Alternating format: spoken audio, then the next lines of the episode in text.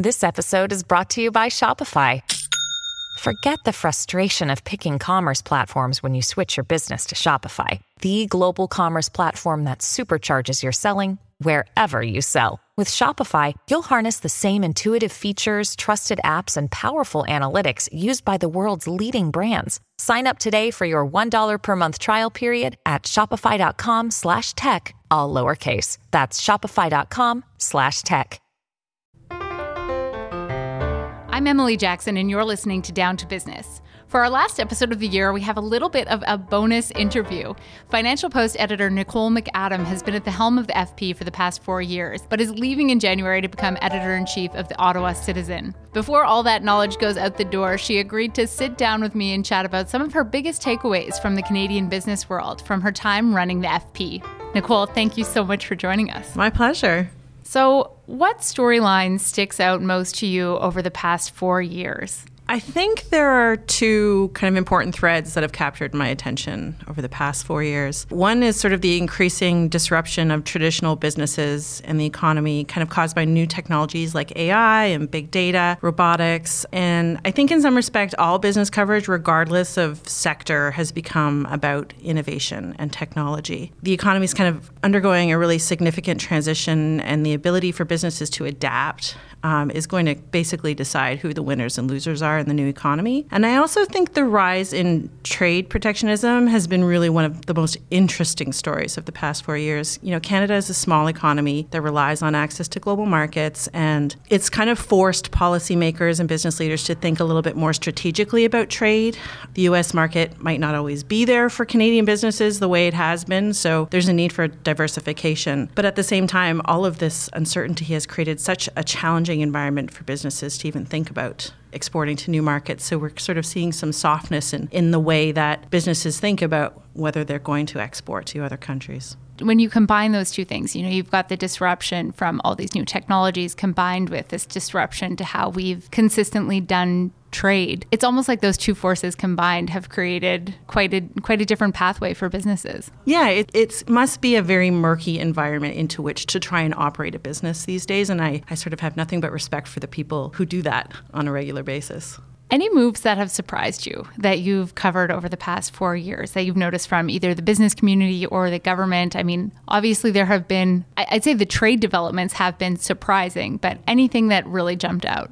Yeah, you know, I think um, the speed at which the sort of social Me Too movement rippled through the business community has been surprising, and it's caught up several kind of high-profile CEOs and business leaders. You know, I think it's a it's obviously a long overdue and important movement, and to a large degree, I think it underscores something really important, which is the need for more diversity when it comes to people in businesses, people in boardrooms, people in the executive suites.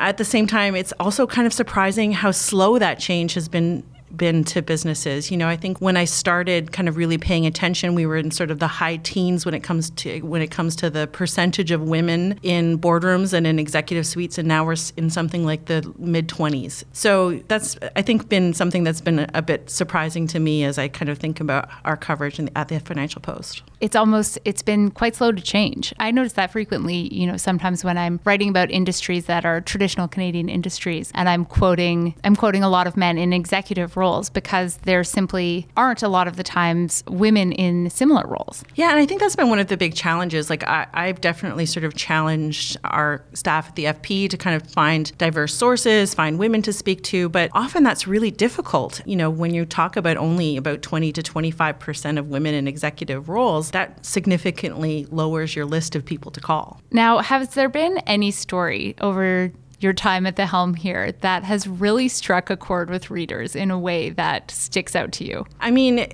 on the kind of the funnier side of things, we did a story about the sort of rise of plant based protein that for some reason just took off. People were really, really interested in this. So that was sort of like a quirky one that I thought really kind of captured attention. But on a more serious note, we did a series on kind of the challenges Canada has been facing in trying to build infrastructure in this country where you know, Claudia Cattaneo and Jeff Morgan and Jer- Jesse Snyder kind of took a, a big list of projects and went through each one about how many had been canceled and discovered that there was something like billions and billions of dollars that had been basically lost in projects that were canceled for regulatory reasons, projects that were canceled because they couldn't find financing, projects that were canceled because of a lack of, quote, social license. So that one struck a big chord, particularly with our readers in Alberta, who, of course, you know, it kind of came back to haunt us when the federal government was forced to buy the Trans Mountain Pipeline from Kinder Morgan. And I was really happy that we were able to kind of flag that and get out ahead of that story just a little bit especially since one of the big complaints you hear from the business community is how difficult it is to get stuff built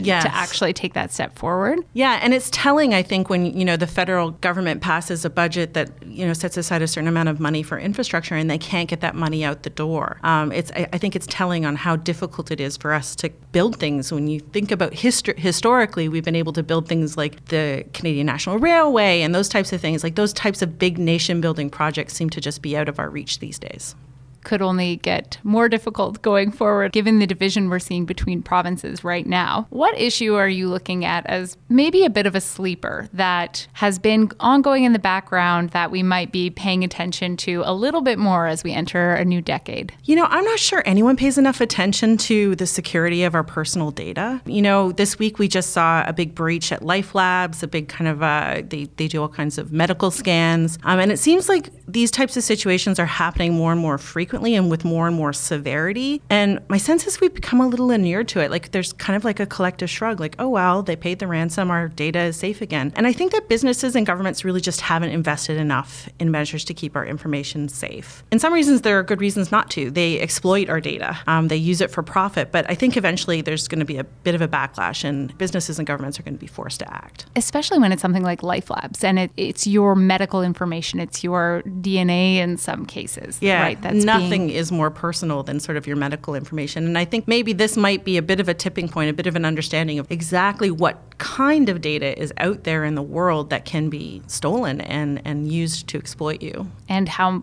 how companies are profiting off of that while we kind of turn our turn our head to the other side, right? Yeah, it's it's something that we've tried to get at in our um, in our series about innovation, um, but I think that there's a lot more work to be done. And then finally, top three takeaways from the Canadian business world after being so immersed in it, uh, leading the FP for the past four years? You know, I'm, I, have met many, many executives over the past four years, and I'm always struck by how smart the people are who run Canada's businesses and, and how much they care. But I sometimes think there's kind of a, a bit of a lack of boldness, it, uh, particularly amongst the well established businesses. I think you see a lot of kind of mavericks in the startup world, and I think you see a lot of mavericks in these kind of high growth businesses. But um, it, it all kind of just seems a little bit too polite, you know, a little bit too Canadian. So I, would love to see sort of more big, bold moves amongst the kind of more established business uh, businesses in Canada. And I also think Canadian businesses can do a better job of telling their stories, of making the case for how much they contribute to society. We all go to work every day. We all work at a business of some kind, and yet I think sometimes it's too easy to, you know, kick a company like GM, for example, which is closing its plant in Oshawa this week and throwing 2,000 people out of work, where there's actually kind of another story there to be told, which is how complicated and difficult it is to run an automaking business in a world that may be making the transition away from fossil fuels. And I'd, I'd like to kind of see, I think that complicates sort of the, the original narrative and, and it's a more nuanced story to tell. And I think in the past dozen or so years that I've been a business journalist, I'm just struck by how fast things are changing. And it's immensely challenging just to keep up with the pace of change, let alone operate a business, a multifaceted business in this environment. So, you know, I have nothing but respect for the people who do it and the men and women who kind of take up that challenge. Nicole, thank you so much for doing this interview, for wrapping this up, and thank you so much for everything during your time leading the FP. Oh, it's been my pleasure, my sincere pleasure. That was Nicole MacAdam, editor of the Financial Post.